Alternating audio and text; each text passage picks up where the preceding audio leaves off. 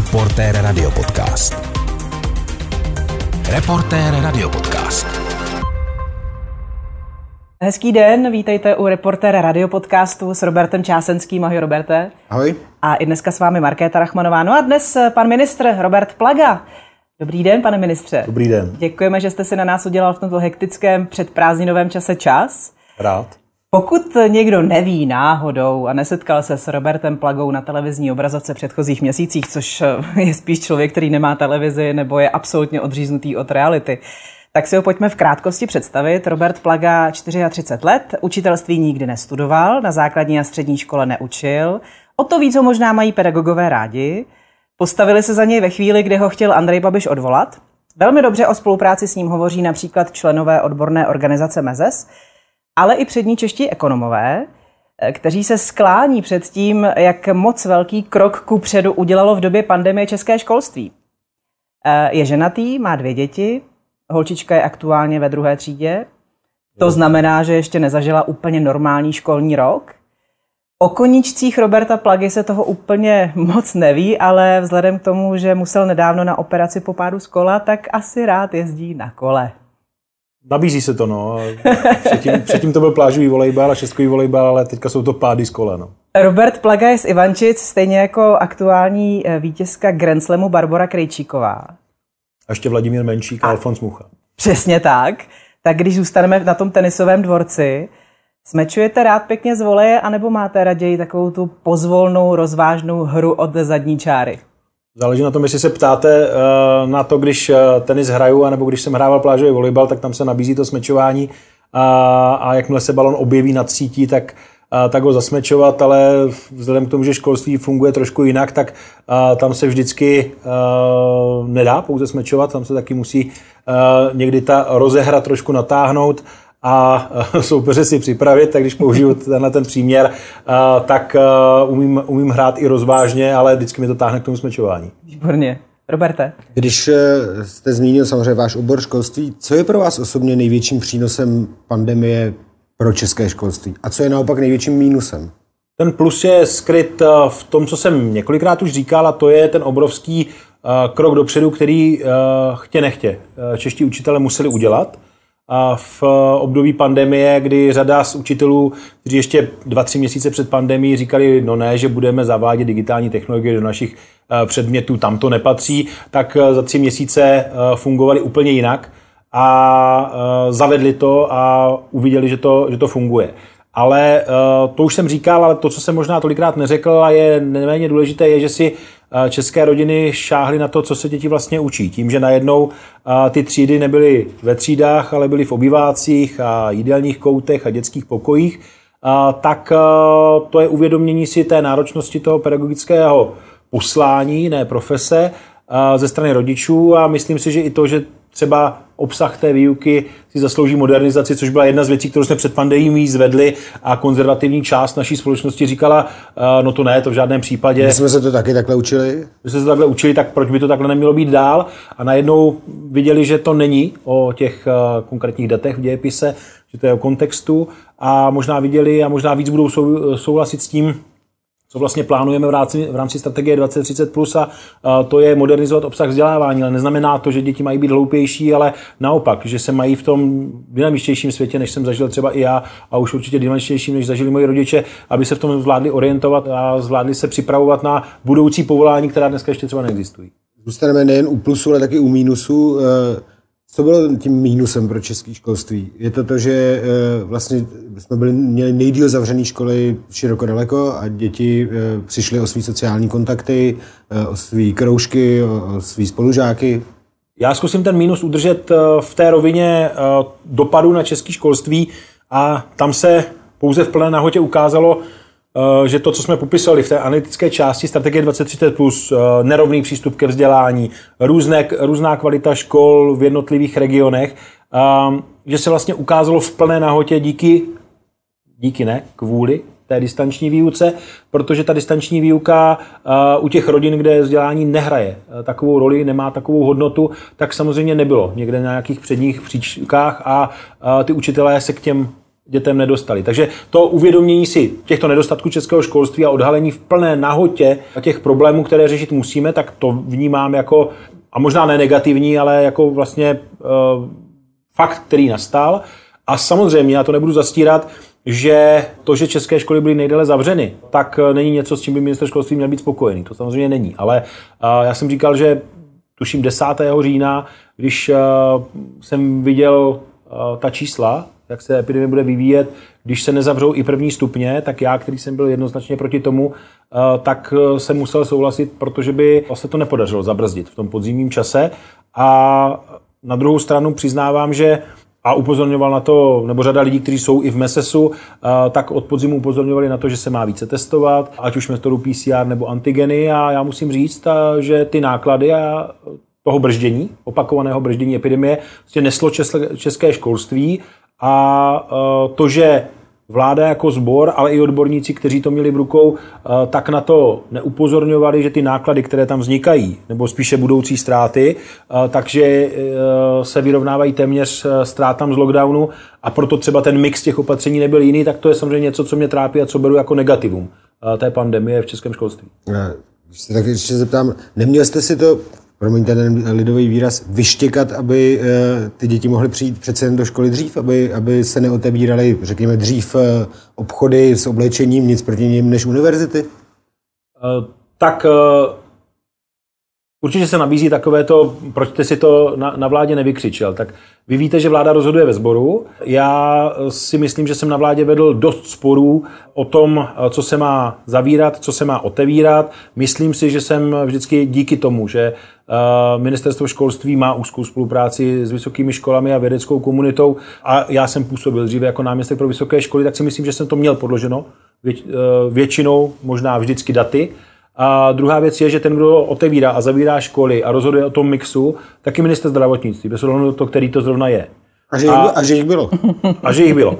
A uh, pamatuju si na konkrétní spor, který jsme měli na podzim uh, minulého roku, kdy uh, i minister zdravotnictví tehdy Roman Primula označoval školy jako vyníky té pandemie. Ukázalo se potom, když jsme si nechali dat, eh, ta konkrétní data, že ta incidence v těch školách je různá, že střední školy mají významně vyšší incidenci než mateřské a základní. To znamená, že ta, ten paušální odsudek, že ty školy jsou tím zásadním hybatelem té pandemie, prostě nebyl správný. Ale ten, kdo nese tu zodpovědnost a měl ji nést a měl ten uh, mandát vykonávat lépe v té, tehdy, uh, tak uh, byl minister zdravotnictví a ten navrhoval a ten zdůvodňoval, proč ta opatření mají být taková. Já jsem protikladl argumenty, které jsem měl, ale to rozhodnutí vlády je rozhodnutí vlády ve sboru. A ano, samozřejmě takhle s odstupem eh, bych byl raději, kdyby některá ta opatření ministerstvo zdravotnictví neprosazovalo. Reportér Radio Podcast. Reportér Radio Podcast. Když se podíváme do budoucnosti, je možný vlastně rodiče a jejich děti na podobnou situaci třeba s nějakým novým typem viru připravit? Eh, napadlo vás třeba někdy na ministerstvu obohatit osnovy o branou výchovu, zdravovědu? Padlo to tam někdy? Ten, Nebo je to úplně mimo?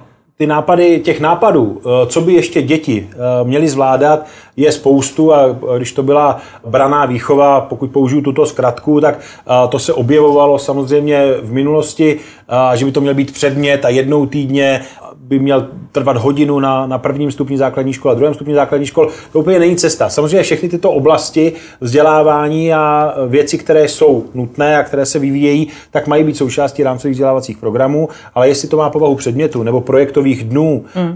nebo návštěvy odborníka na škole, to už je právě mm. ta volnost, kterou v tom systému máme a ta škola to musí zapracovat do svého konkrétního školního vzdělávacího programu, ale diktovat, že to prostě bude tolik a tolik hodin něčeho, eh, není úplně ta správná cesta, zvlášť u těchto jakoby nahodilých nápadů. To, že potřebujeme připravovat komplexní osobnosti, které budou schopni se adaptovat na nové situace, což zahrnuje toto všechno, ano. i ty věci, o kterých dnes netušíme, že nastanou. Já jsem to začal u toho, že dneska vlastně podle všech studií to vypadá, že budoucí generace budou několikrát eh, za svůj život nucení měnit práci, znamená, nemohou se připravit eh, na základní, střední ani na vysoké škole na tu konkrétní činnost, ale máme je připravovat a musíme připravovat v moderním školství lidi na to, že budou měnit práci, že budou flexibilní, že budou schopni se vlastně celý život učit. Mm. A to tež ale samozřejmě platí pro tu otázku, na kterou byste se ptala. Mm. Budou nějaká hygienická opatření, která podle vás už z těch škol prostě nezmizí? Myslím si, že ta režimová opatření, která byla zavedena, tak eh, co se týká toho častého větrání, což paradoxně je jeden z velmi účinných nástrojů podle všech studií, eh, co se týká nošení těch roušek, tak v případě toho větrání určitě ano. To, že eh, se začaly klást vlastně zvýšené nároky na tu hygienu rukou, na nějakou distanci, tak to jsou věci, které samozřejmě mohou nastávat, co se týká nošení roušek, tak já pevně doufám, že to není jako standard, který by měl přetrvávat. Na druhou stranu po tom nadšení z minulého léta uh, bych nerad uh, i sám osobně opakoval tu stejnou chybu. A, takže pokud bude nutné na podzim nebo v období respiračních onemocnění nosit ve společných prostorách roušky, uh, tak z mého pohledu je to levné opatření, které přináší velký efekt. Podle všech studií ty roušky skutečně brání šíření viru a to se nebavíme jenom o covidu, takže to jsou věci, které neříkám, že ve školství, ale možná v celé, v celé společnosti budou, a neříkám, že budou povinné, ale myslím si, že dost lidí po tom azijském vzoru možná v tom období respiračních chorob začne nosit roušky minimálně v městské hromadné dopravě nebo ve společných prostorách. Hmm. Mě k tomu napadá, pardon, konkrétní případ, protože jsem matka dvou dětí na základní škole v momentě u nás v Kunraticích na základce, když se rozvolnilo, děti se vrátily do škol, tak se v podstatě přistoupilo k takovému hezkému fungování, kdy přestávky se zvětšily na 20 minut, 30 minut, děti je tráví primárně venku, výuka, pokud to jde a nepadají trakaře, tak se prostě děti učí venku. Venku vznikly takové příjemné studovny. Tohle jsou vlastně věci, které až způsobila ta pandemie a odstartovala, Možná, že na některých soukromých školách to fungovalo dávno, ale na těch státních ne. Tak nemělo tohle všechno přijít třeba trošku dřív? Já si myslím, že i znám příklady státních škol, respektive uh, ne těch soukromých nebo církevních, uh, kde takto k té výuce v přírodě hmm. přistupovali. Máte pravdu, že více tomuto tíhnou ty soukromé školy nebo mají k tomu větší prostor.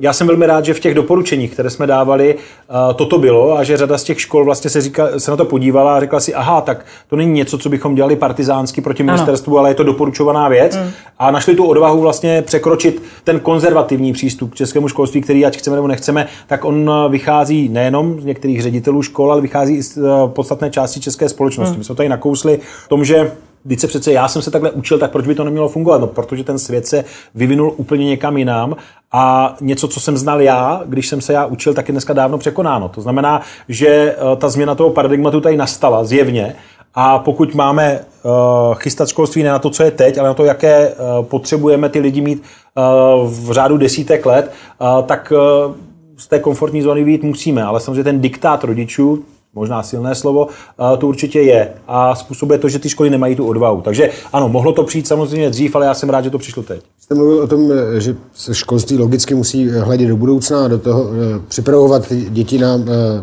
budoucí život. Dávalo by v téhle souvislosti smysl uvažovat o nějaké hybridní škole, to znamená kombinaci prezenční a online výuky? Zase si to prošlo krásným vývojem, protože eh, když tu bylo jaro 2020, tak eh, někteří říkali, tak a je to tady. Teď jsme si ukázali, že vlastně klasická škola skončila, prezenční výuky téměř netřeba a eh, ta distanční výuka, online výuka převálcuje tu standardní. I tyhle hlasy byly na přelomu minulého škol, školního roku to, slyšet. To ale byly nepochybně lidi, kteří neměli doma žádný živý děti.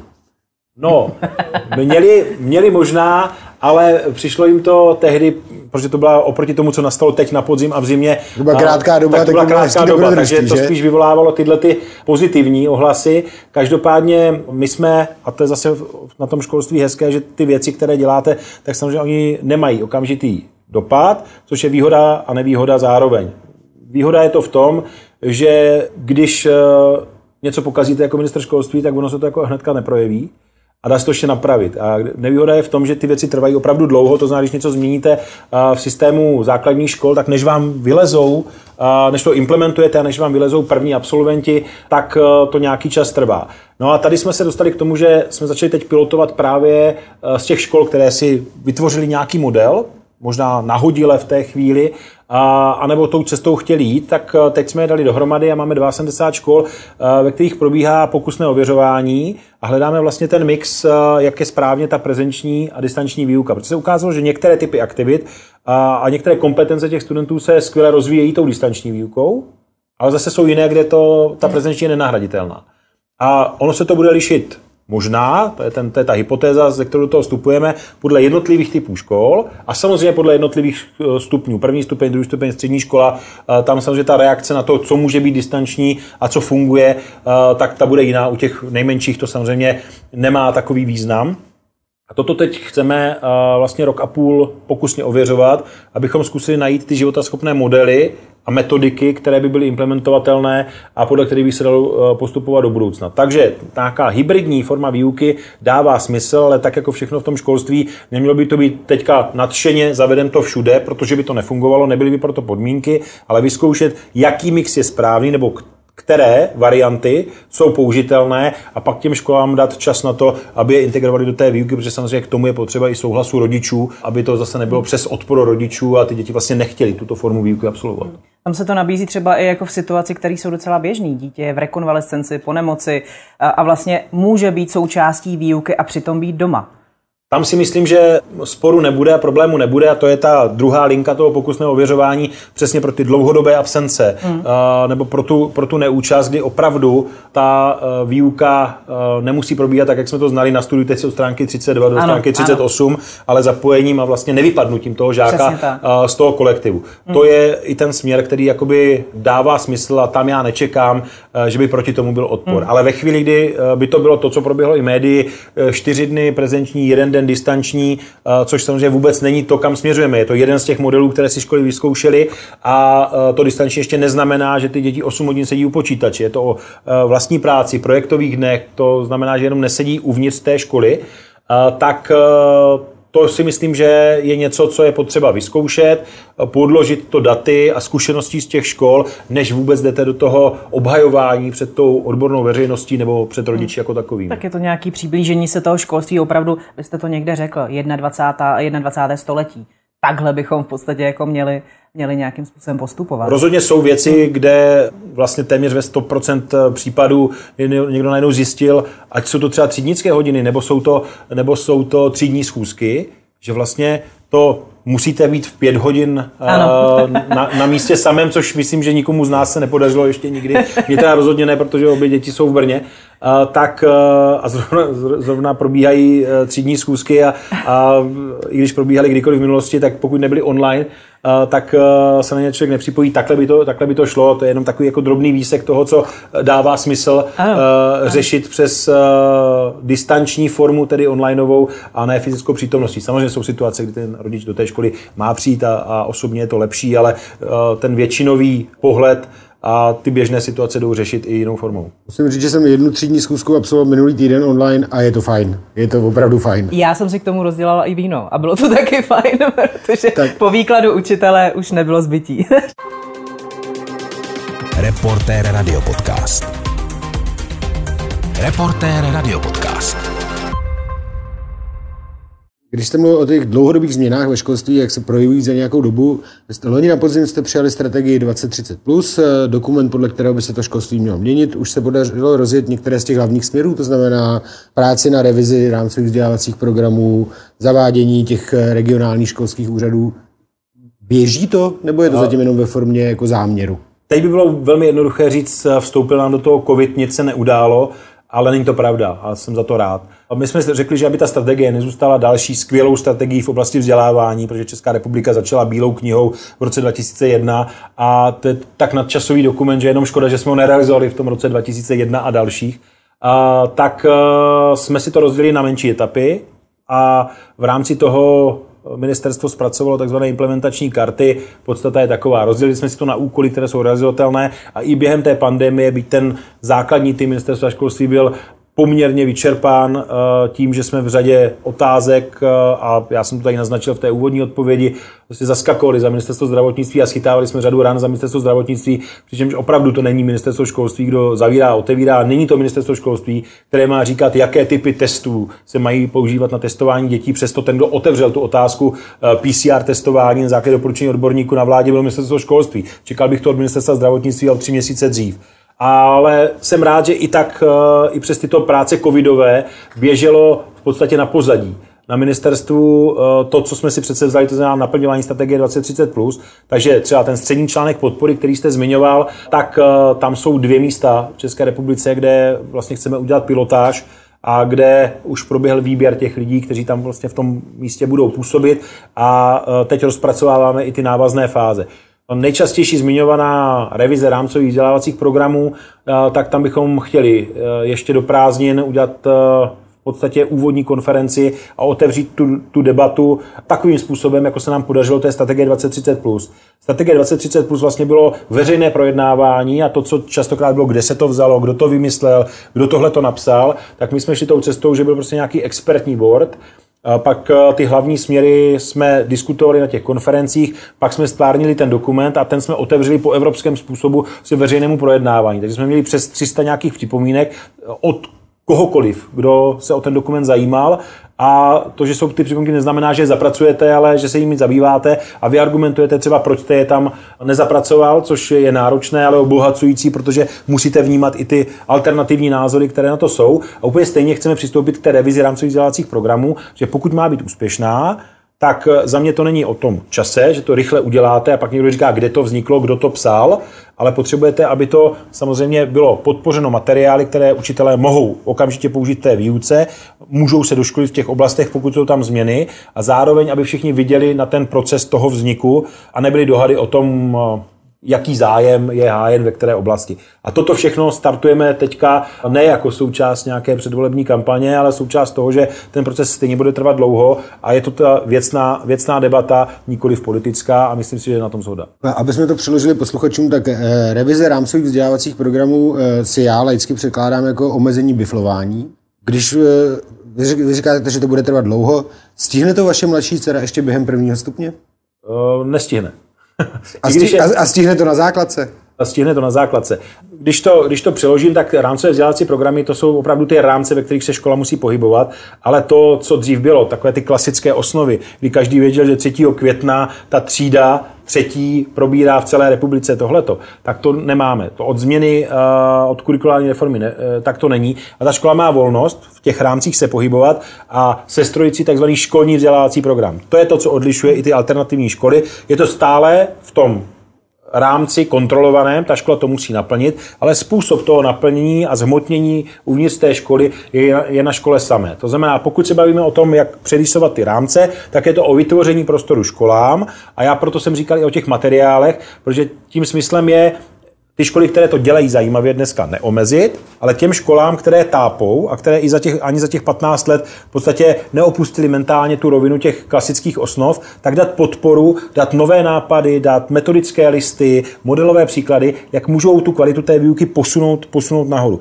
Bez té podpory, která tu dlouhodobě chyběla, tak eh, ta část eh, učitelů a ředitelů, která to doteď neakceptovala, tak to akceptovat nebude. Proto říkám, že to bude delší, protože to není jenom o tom, že něco vyškrtáte z těch rámců, ale zároveň by to chtělo, aby eh, součástí toho balíku byl i vzorový školní vzdělávací program, možná modulový, aby ten ředitel řekl, a tohle je skvělý, to tam zapracujeme a sedl s kolegy na té škole, zapracoval to přímo do té do toho školního vzdělávacího programu a zároveň, aby to bylo nejenom o tom heslu, které zapracuje, ale i o tom, aby věděl, aha, a tady jsou modelové příklady, jak tuto věc můžu rozvíjet a tady je třeba webinář, kde se můžu dozvědět, jak tuto metodu a tyto věci vlastně můžu učit a podívám se na vzorovou hodinu. To je značka ideál, jak by to mělo vypadat.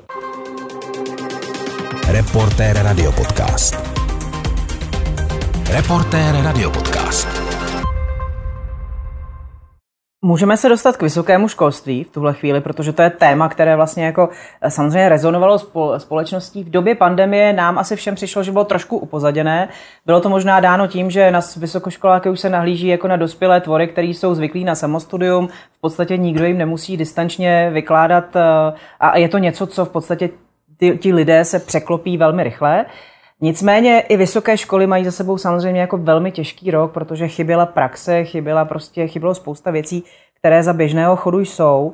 Máte pocit, že to tuhle tu generaci, tenhle ten ročník konkrétně poznamená třeba až tak, že tam bude nějaké omezení na trhu práce pro tyhle adepty, uh, pardon, absolventy? Myslím si, že, myslím si, že ne. Když eh, vezmu vysoké školy eh, trošku šířeji, tak oni a to máte pravdu, je to skupina, eh, která by měla mít eh, tu akceptaci té distanční výuky velmi jednoduchou a úplně na rovinu tím, že jsem na vysoké škole působil a byl jsem náměstek pro vysoké školy, tak je možná trošku škoda, že vysoké školy ještě držely standardní přednášky hmm. klasickým způsobem před pandemií, protože já si pamatuju své kolegy před 12 lety, kteří překlopili ty přednášky, které se nikdy neměnily z finanční matematiky a dalších věcí prostě do toho klasického videa, které ten student nemusel absolvovat od 7 do 9 v poslukárně, ale pustil si ho, když měl čas. A v tom získaném čase ten kolega pracoval s těmi studenty individuálně. Takže tady si myslím, že eh, se někteří kolegové na vysokých školách probrali až s pandemí, což je škoda. Vysoké školy, a proto to byla naše priorita, jsme potřebovali vrátit něco, co nemůže být eh, distanční formou, a to jsou přesně laboratorní a praktická cvičení. To jsou věci, které jsme měli vysoko v těch prioritách toho návratu, takže když se vraceli praktika na středních školách, tak zároveň jsme aspoň pro poslední ročníky se snažili ve vysokých školách otevřít eh, to, aby skutečně ti absolventi nebyli o nic ochuzení a mohli letos odejít do té praxe. A zároveň jsme s rektory řešili i různé věci, co se týká testování.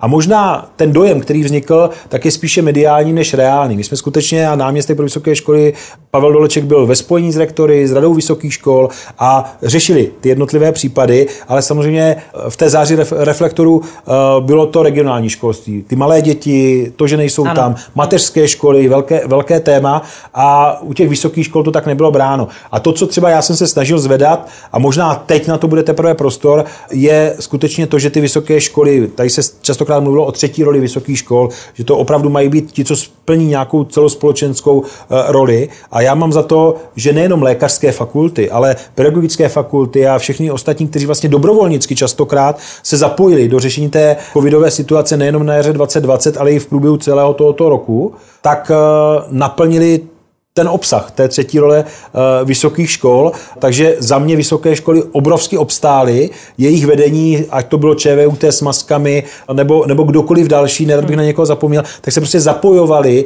jo, jak na jaře 2020, tak na podzim, byly to kapacity testování. Takže vysoké školy, byť to nebylo tolik uh, akcentováno, protože se řešily spíš ta negativní témata, tak uh, rozhodně zvládli tu situaci vybalancovat, Nemyslím si, že nějaký student, absolvent letošního ročníku bude diskriminován na trhu práce, protože většina těch škol si s tím dokázala poradit a zároveň obrovsky získali ti studenti kompetence právě díky té dobrovolnické činnosti, něco, co vlastně se s nimi v životě potáhne v tom dobrém a je další kompetencí, kterou by standardním studiem nezískali. Tak ono je to určitě na nějaké osobní odpovědnosti každého toho studenta, jak se k tomu sám za sebe postavil. Protože umím si představit, že byla skupinka studentů, kteří samozřejmě ano, nějak to zvládnou, nějak to dám, ale pak byli opravdu ti zodpovědnější, kteří v tom viděli ten potenciál toho, že jim to může přinést spoustu do budoucna užitečného. Jasně, byla tu skupina, která měla přikázanou pracovní povinnost z eh, role státu, že jo, to, byla, hmm. to, bylo, to byli studenti eh, převážně těch lékařských oborů, ale, ale pak byla obrovská vlna studentů, kteří prostě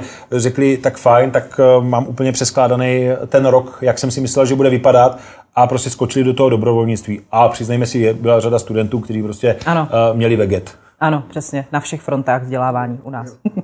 Eh, řada politiků se zaklínala eh, vlastně prioritním otevíráním škol, že to každý si říkal, to je naše priorita, to je naše priorita.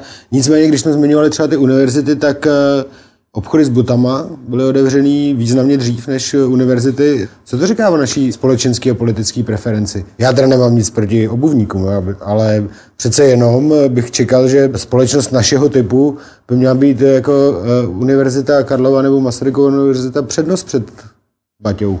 Tam z pohledu a teď by bylo velmi jednoduché, ale laciné, kdybych řekl, máte stoprocentně pravdu, celé školství se mělo otevřít jako první a pak teprve se mělo otevřít cokoliv dalšího. Ale ta, ta debata epidemiologická, která tu jakoby probíhá, já se tu považuji za poučeného lajka v oblasti epidemiologie, protože 15 měsíců. Takových je nás už dost ale za odborníka ne, ale jakoby za poučeného lajka už ano. A samozřejmě tam, eh, když jsme eh, měli stanovit priority toho návratu, aby to sedělo na ty epidemiologické scénáře, že s každou aktivitou, to není o tom, jestli je to rizikové nebo to eh, je, je nerizikové pro toho jednotlivce, to znamená, jestli se můžu nakazit u téhle věci, ale to, jaká masa lidí se rozpohybuje.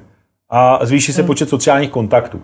A tak mě to bylo vysvětlováno a dává mi to i smysl. To znamená, my když jsme měli nastavit priority, tak já jsem jednoznačně řekl, které skupiny se mají vracet zpátky. A bylo to odstupňováno samozřejmě ty nejmenší, eh, speciální školy, praktická výuka na středních školách, praktická výuka posledních ročníků vysokých škol, ale pokud to mají být priority, tak eh, nemůže být všechno priorita. To je typická česká vlastnost, že všechno je prioritou a nic není prioritou. Takže já jsem byl kritizován za to, že to nejde všechno naraz, ale pak, bych, pak to tedy neodpovídá definici priorit. Takže postupně se to mělo vracet a myslím, že nápočtový model, společně právě jakoby s epidemiologií nápočtový model, co je vlastně ještě jakoby akceptovatelné, a proti tomu samozřejmě chodili ty nápady, že tedy dobře, ale rozpohybování té společnosti, když se otevře něco, nespůsobí takový problém. Takže já jsem rád, že se v těch debatách podařilo upřednostnit to školství, ale souhlasím s tím, co jste říkal, nebylo to absolutní upřednostnění, že vlastně se jako neotevře nic, celé společnosti, eh, dokud eh, aspoň jeden vysokoškolák nebo ten poslední vysokoškolák se nevrátí do toho procesu. Tak to, tak to není, ale jsem rád, že v těch ostrých debatách na vládě, které jsme vedli, tak skutečně při tomto rozvolňování to školství prioritu mělo. Ale ne absolutní. Reportér Radio Podcast. Reportér Radio Podcast. Pane ministře, jaké si myslíte, že studijní obory budou in v příštích letech? Tak a teď je to eh, vydefinování toho slovíčka in, protože in může být pohled toho studenta, co si myslí, že bude in, ano. nebo pohled rodičů. Ano. A to jsme tady zažili v těch devadesátkách, je... kdy, kdy každý byl právník a ekonom. Ano, jsem ekonom. A, a... a pak je to samozřejmě přínos pro společnost, ekonomiku a tak dál. Tak a já to, já to zkusím otočit. Jo? Když jsem říkal, že nevíme, co bude vlastně jako to klíčové, to trendové, tak a jak se budou vyvíjet eh, ty věci, tak samozřejmě, když vezmete umělou inteligenci, tak bych se nespletl a řeknu, že všichni mají do oblasti AI a jsme všichni v pohodě. Ale já to otočím z druhé strany. Já myslím, že ten, kdo chce vidět, že eh, to, co bylo kritizováno před covidem, to znamená, je tu spoustu eh, těch měkkých oborů a společenských věd, které jsou neužitečné, potřebujeme zpátky inženýry, potřebujeme prostě jaderné fyziky a potřebujeme IT specialisty, no ale většina těch problémů, které se táhly během toho covidu, eh, mělo i ten sociální rozměr. A většina věcí, které podle mého názoru eh, budeme řešit v následujících letech, budou dopady na psychiku, dopady do sociální oblasti. Takže tyto obory v podstatě v, té, v tom covidu, pro to, kdo to nemá jako ideologii, ale kdo to chce vidět, tak eh, obhájili své místo na slunci, protože to bylo i o tom. A to jsou obory, kde rozhodně bychom si před třemi lety neřekli, že jsou trendy, protože taková ta eh, klasická zkratka, že ty zbytné obory a proč se tady studují a vždycky se vytáhnou nějaký genderový mm, studia a tím, mm. tím celý příběh jako končí, tak eh, ano, o tom, že stát má možnost a může preferovat nějaké obory, ke strategickou vědecko-výzkumné činnosti, jasně. Ale to jsou ty peníze jakoby navíc, kam se chce profilovat, ale to, že by to byly naprosto neužitečné obory, kterých jako škála byla veliká, tak s tím se dá jako úspěšně nesouhlasit a dá se to doložit na mnoha příkladech z doby pandemie a z doby postcovidové určitě taky. Hmm. A dokážete odhadnout, jestli všechny školy, které byly před pandemí, obstojí i po ní? A udrží se na výsluní? Myšleno vysoké? Eh, všechny. Je tady spousta středních soukromých škol, možná je jich na některý vkus jako až moc kvality jsou různé, tak eh, jestli to vidíte tak, že opravdu obstojí ty, stejně tak jako v gastroprůmyslu, obstojí přeci ty nejúspěšnější restaurace, které dokáží zaujmout, protože jsou třeba jiné, protože jsou kvalitní. Tak eh, jestli ta pandemie bude i zkouška pro to obstát? Myslím si, že v oblasti školství eh, ty výzvy nesouvisí s jako covidem a pandemí v oblasti školství, třeba vysokého, je to hodně vázáno na demografii a my jsme teď v letech 1920 vlastně tu kohortu 19 letých měli úplně nejníže hmm. a v podstatě to, byl zá, to, byla, to byla zátěž na kvalitu soukromých vysokých škol, protože samozřejmě ve chvíli, kdy se dostanete na státní, respektive veřejné vysoké školy bez přijímaček nebo, nebo s velkou pravděpodobností, tak nebudete asi využívat té soukromé vysoké školy, kde musíte platit školné. Hmm. A nebo využijete, ale budete zvažovat, kde to pro vás má tu přidanou hodnotu. Ano. Zatímco ještě pár let zpátky to bylo o tom, nedostanu se na tu veřejnou, tak si vezmu aspoň tuhle tu soukromou. To znamená, a když to rozdělíme začnu od vysokých škol, tak tam určitě teďka, zvlášť po té distanční výuce, a ty soukromé vysoké školy budou muset obhajovat své místo na slunci v souvislosti s demografií, ale i tím covidem. V oblasti středních škol si myslím, že ten tlak takový nebude. A v oblasti základního školství rozhodně tam to není o covidu, ale o alternativních směrech a o nějaké roli soukromého školství a církevního školství v celém tom systému. Přičemž eh, zodpovědně říkám, že eh, ta role státu v povinné školní docházce je zabezpečit dostupnost, spádovost. To znamená, není to tak, že by tam to soukromé a církevní školství snad někdy mělo jako nahradit to, co je tím veřejným statkem, to znamená, aby kvalitní školství veřejné fungovalo v celé, na celém Pro území. všechny. Pro všechny. Vy jste eh, vlastně jako logicky jeden z těch tří stupňů zmínil střední školy. Eh, Tam eh, letos vyvolal velký poprask vlastně přijímací zkoušky na střední školy, provozované CERMATem. Mnozí rodiče a některé děti si stěžovali, že vlastně jako nebrali v potaz tu aktuální situaci. Souhlasil byste s tím? Hrozně těžká otázka. Já samozřejmě vůči, vůči obsahu testů CERMATu, což je tedy, ale eh, aby to nedošlo k milce, že to je firma, to je přímo řízená organizace ministerstvem školství. Byť jsem se doslechl, že jim dávám samozřejmě zakázku a proto, proto s tím nechci nic dělat, tak chci všechno Vy musíte ubezpečit. tu zakázku dávat, když, je, když to je váš úřad, že jo? Tak, tak, to, tak to je, takže to není jako žádná malá domů a naopak já jsem velkým eh, kritikem obsahu těch zkoušek, a, ale potřebuji to rozdělit na dvě věci. Jedna věc je, že i ve strategii 2030 plus ne, že bych se tím chtěl zaklínat, ale je tam napsáno, že jak maturitní zkouška, tak jednotná přijímací zkouška si zaslouží opravdu jako, jako revizi. Ale ne eh, tu revizi s horkou hlavou ve chvíli probíhající eh, covidové pandemie, ale férovou debatu na tom, kam to směřovat a k čemu to má v tom systému sloužit. Tahle debata, která byla, já ji naprosto chápu, plná emocí, Ona je každoročně, ale letos to bylo opravdu akcentováno tím distančním rokem. A ještě samozřejmě v oblasti maturitní zkoušky eh, to bylo docela politikum, včetně usnesení sněmovny, které po mně chtělo protizákonné věci a tak dále, což znamenalo dát úřední maturitu nějakým interním aktem ministerstva školství, což ze zákona nemohu. Tak eh, ta debata s chladnou hlavou je opravdu o tom, eh, tu maturitu udělat eh, mnohem více o tom, jak ten student studoval během toho období a, a jednotnou přijímací zkoušku obsahově změnit tak, aby skutečně to nebylo, že se paralelně připravujete, že vás škola nějak učí matematiku zábavným způsobem, ale v jednu chvíli to musí celé přehodit, aby vás připravili na ty otázky CERMATu. To nedává smysl, to je dvoukolejnost, která je naprosto neefektivní a teď eh, pomíjím přijímačky na 8 letá, 6 letá gymnázia, to je samostatná kapitola. Takže obsah eh, těch testů a jejich zacílení by se mělo změnit. Já pevně doufám, že zároveň by se podle mého názoru měl navýšit ten prostor pro tu školní část. To znamená, ta škola si samozřejmě kromě té jednotné přijímací zkoušky eh, může dělat i vlastní testy a při, přihlédnout k tomu, že ten žák chodí do skauta, sportuje, účastní se nějakých hmm. olympiád. A to jsou všechno kritéria, která může při přijímačkách zohlednit. A to poslední, co tam eh, s tím úzce souvisí, my jsme pro letošek dokonce umožnili školám, když je ta kritika CERMATu taková, samozřejmě to bylo takové eh, zvláštní období, aby nevyužili v případě přijímaček eh, z deváté třídy, aby nevyužili ten CERMATí test a aby si udělali test samostatný. Řada škol toho nevyužila, respektive 90% škol toho nevyužilo, protože eh, i když je ten test CERMATu kritizovaný, Tak, tak, tak, je eh, hotový. tak je hotový a když tam něco je špatně, tak můžete jako ředitel říct, to pokazil CERMAT. Ne vy. Já tomu říkám standardní výmluva Bruselem, že jo, to já ano. ne, za to může Brusel, tak v tuto chvíli je to výmluva CERMATem, protože ten CERMAT pokazil ten test, co já mám dělat protože je náročnější připravit samozřejmě ten školní test, ale tím nechci říkat, že to ředitelé nedělají, dělají. Ale hledejme ten balans mezi tou eh, státní částí, to znamená, jestli váha toho, těch cermatích testů má být 60%, 50, 40 a jak velká má být Teď je 60, že? Teď je 60, eh, k debatě je určitě 50 na 50, nebo, nebo, nebo jinak a zvýšit možná ten podíl těch škol a dát jim ten prostor pro tu individualizaci. To vidím jako směr a to, co jsem eh, řekl a vypíchnu ještě i na závěr té odpovědi, tak je opravdu změna obsahu těch, těch otázek, hmm. které eh, na těch přijímačkách nebo v těch přijímačkách jsou obsaženy. Nicméně princip jednotný přijímací zkoušky je podle vás správný.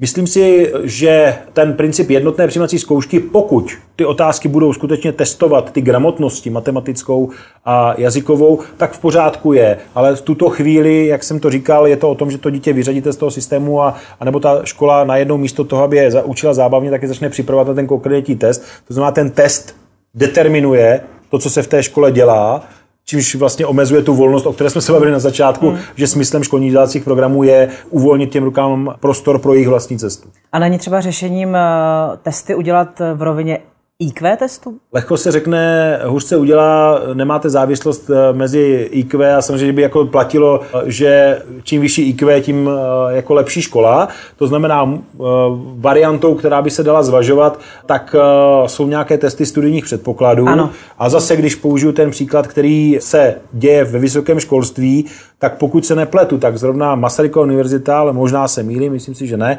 tak se dívala na to, jak dopadají jejich testy studijních předpokladů a na úspěšnost těch studentů na konci toho studia.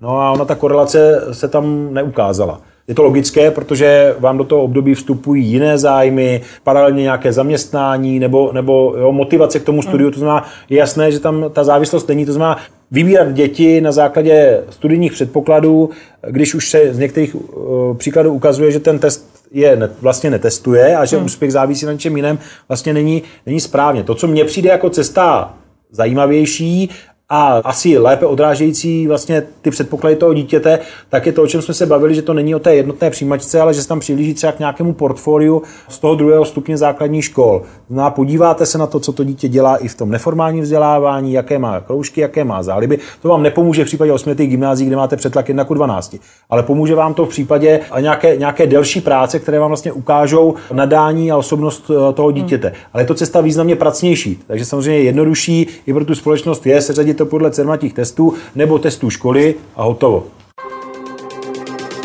Reportér Radio Podcast. Reportér Radio Podcast. Já se chtě nechtě k těm víceletým gymnázím musím trošku vrátit, protože my dva s Robertem jsme v podstatě letos absolvovali oba dva to, že naše děti se hlásily jak na šestileté, tak osmileté gymnázium, ne naše společné děti. Eh, dopadlo to teda úspěšně na obou frontách. Nicméně... Proč vlastně eh, jste eh, umožnili nevyužívat ty cermatí testy na těch při jako klasických gymnáziích a ne těm 8 a 6 letým? Tak u toho stolu jsme všichni tři, co měli ratolest na přijímačkách na 8. leté gymnázium, takže moje starší dcera, moje starší dcera si tím martyriem prošla. Tak ta úvaha, kterou jsme měli, když jsme to uvolňovali, eh, byla následující. U těch 8 a 6 letých gymnázií jsme se bavili s asociací ředitelů gymnázií a tam skutečně, a to přiznává i CERMAT, ty testy slouží k tomu rozrazení. Ty testy je chtějí a ve valné většině je to právě ten filtr, který pomáhá seřadit ty děti. Právě proto jsou tam ty debaty o té obtížnosti a ze strany gymnázií, a vrátím se možná o rok zpátky, abych to vysvětlil v kontextu. Před tím rokem, když eh, přišla pandemie, tak eh, byla debata, tak to udělejme podle vysvědčení. Každého napadne, udělejte to podle vysvědčení, co tady vymýšlíte. Ta, ta vysvědčení nejlépe ukážou, co ty děti umí. V případě dětí, které jdou na 8 letá a 6 letá gymnázie. Mají všichni sami jedničky, že? Má, mají všichni sami jedničky. Jo, jo. Všichni dělají matematickou olympiádu všichni chodí do skauta nebo sportují. To znamená, veškerá ta měkká kritéria té školní části, když použijete, tak a my jsme to fakt konzultovali s gymnázií a ta Praha je v tomto extrém prostě i jedna ku 12 a podobně.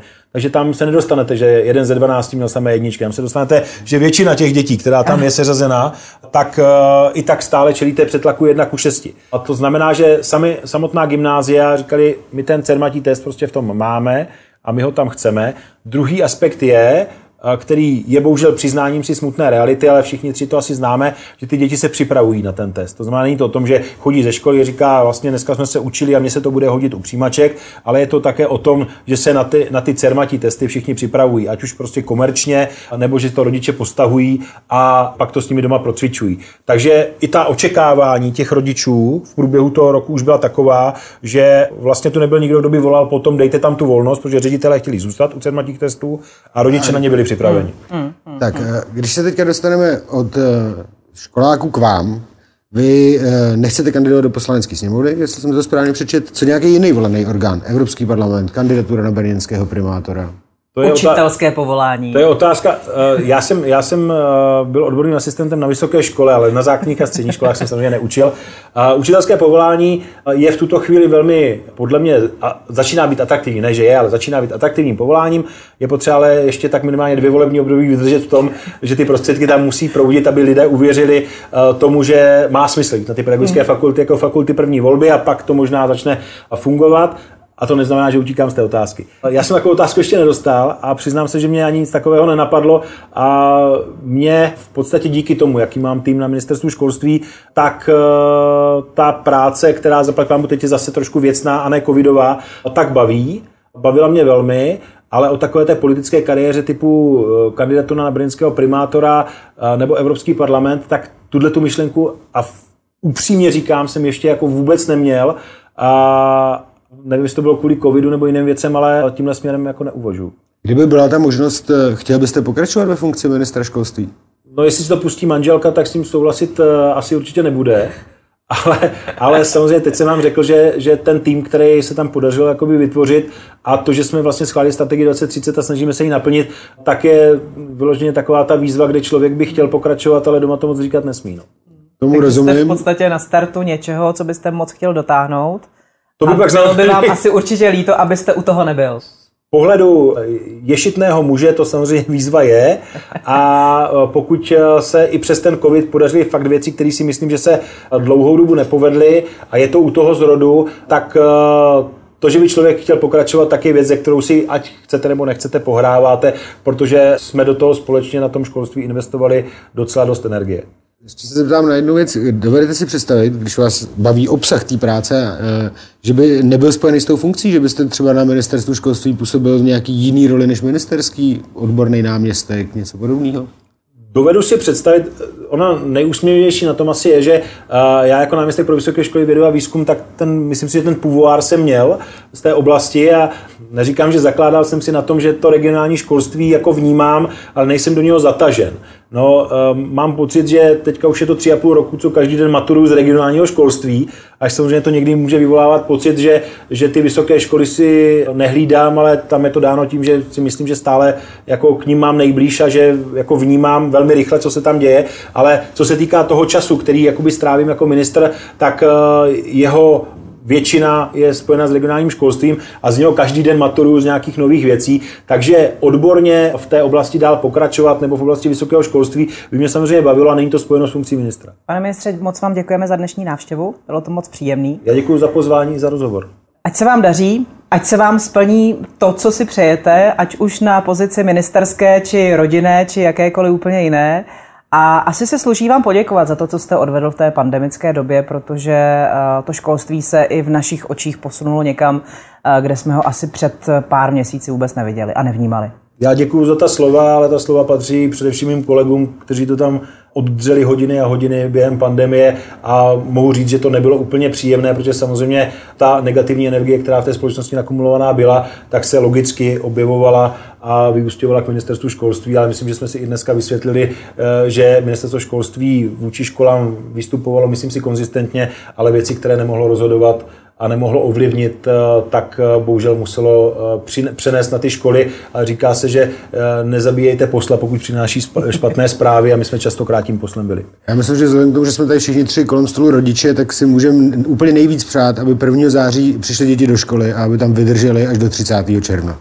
I to je mé přání a byl bych velmi rád, kdybychom i přes to léto všichni k tomu tak společně přistupovali a očkování je jednou z věcí, která nám v tom na podzim může pomoct. Minister školství Robert Plaga byl naším hostem. Děkujeme. Naschledanou. Děkuji ještě jednou hezký den. Reportér Radio Podcast. Reportér Radio Podcast.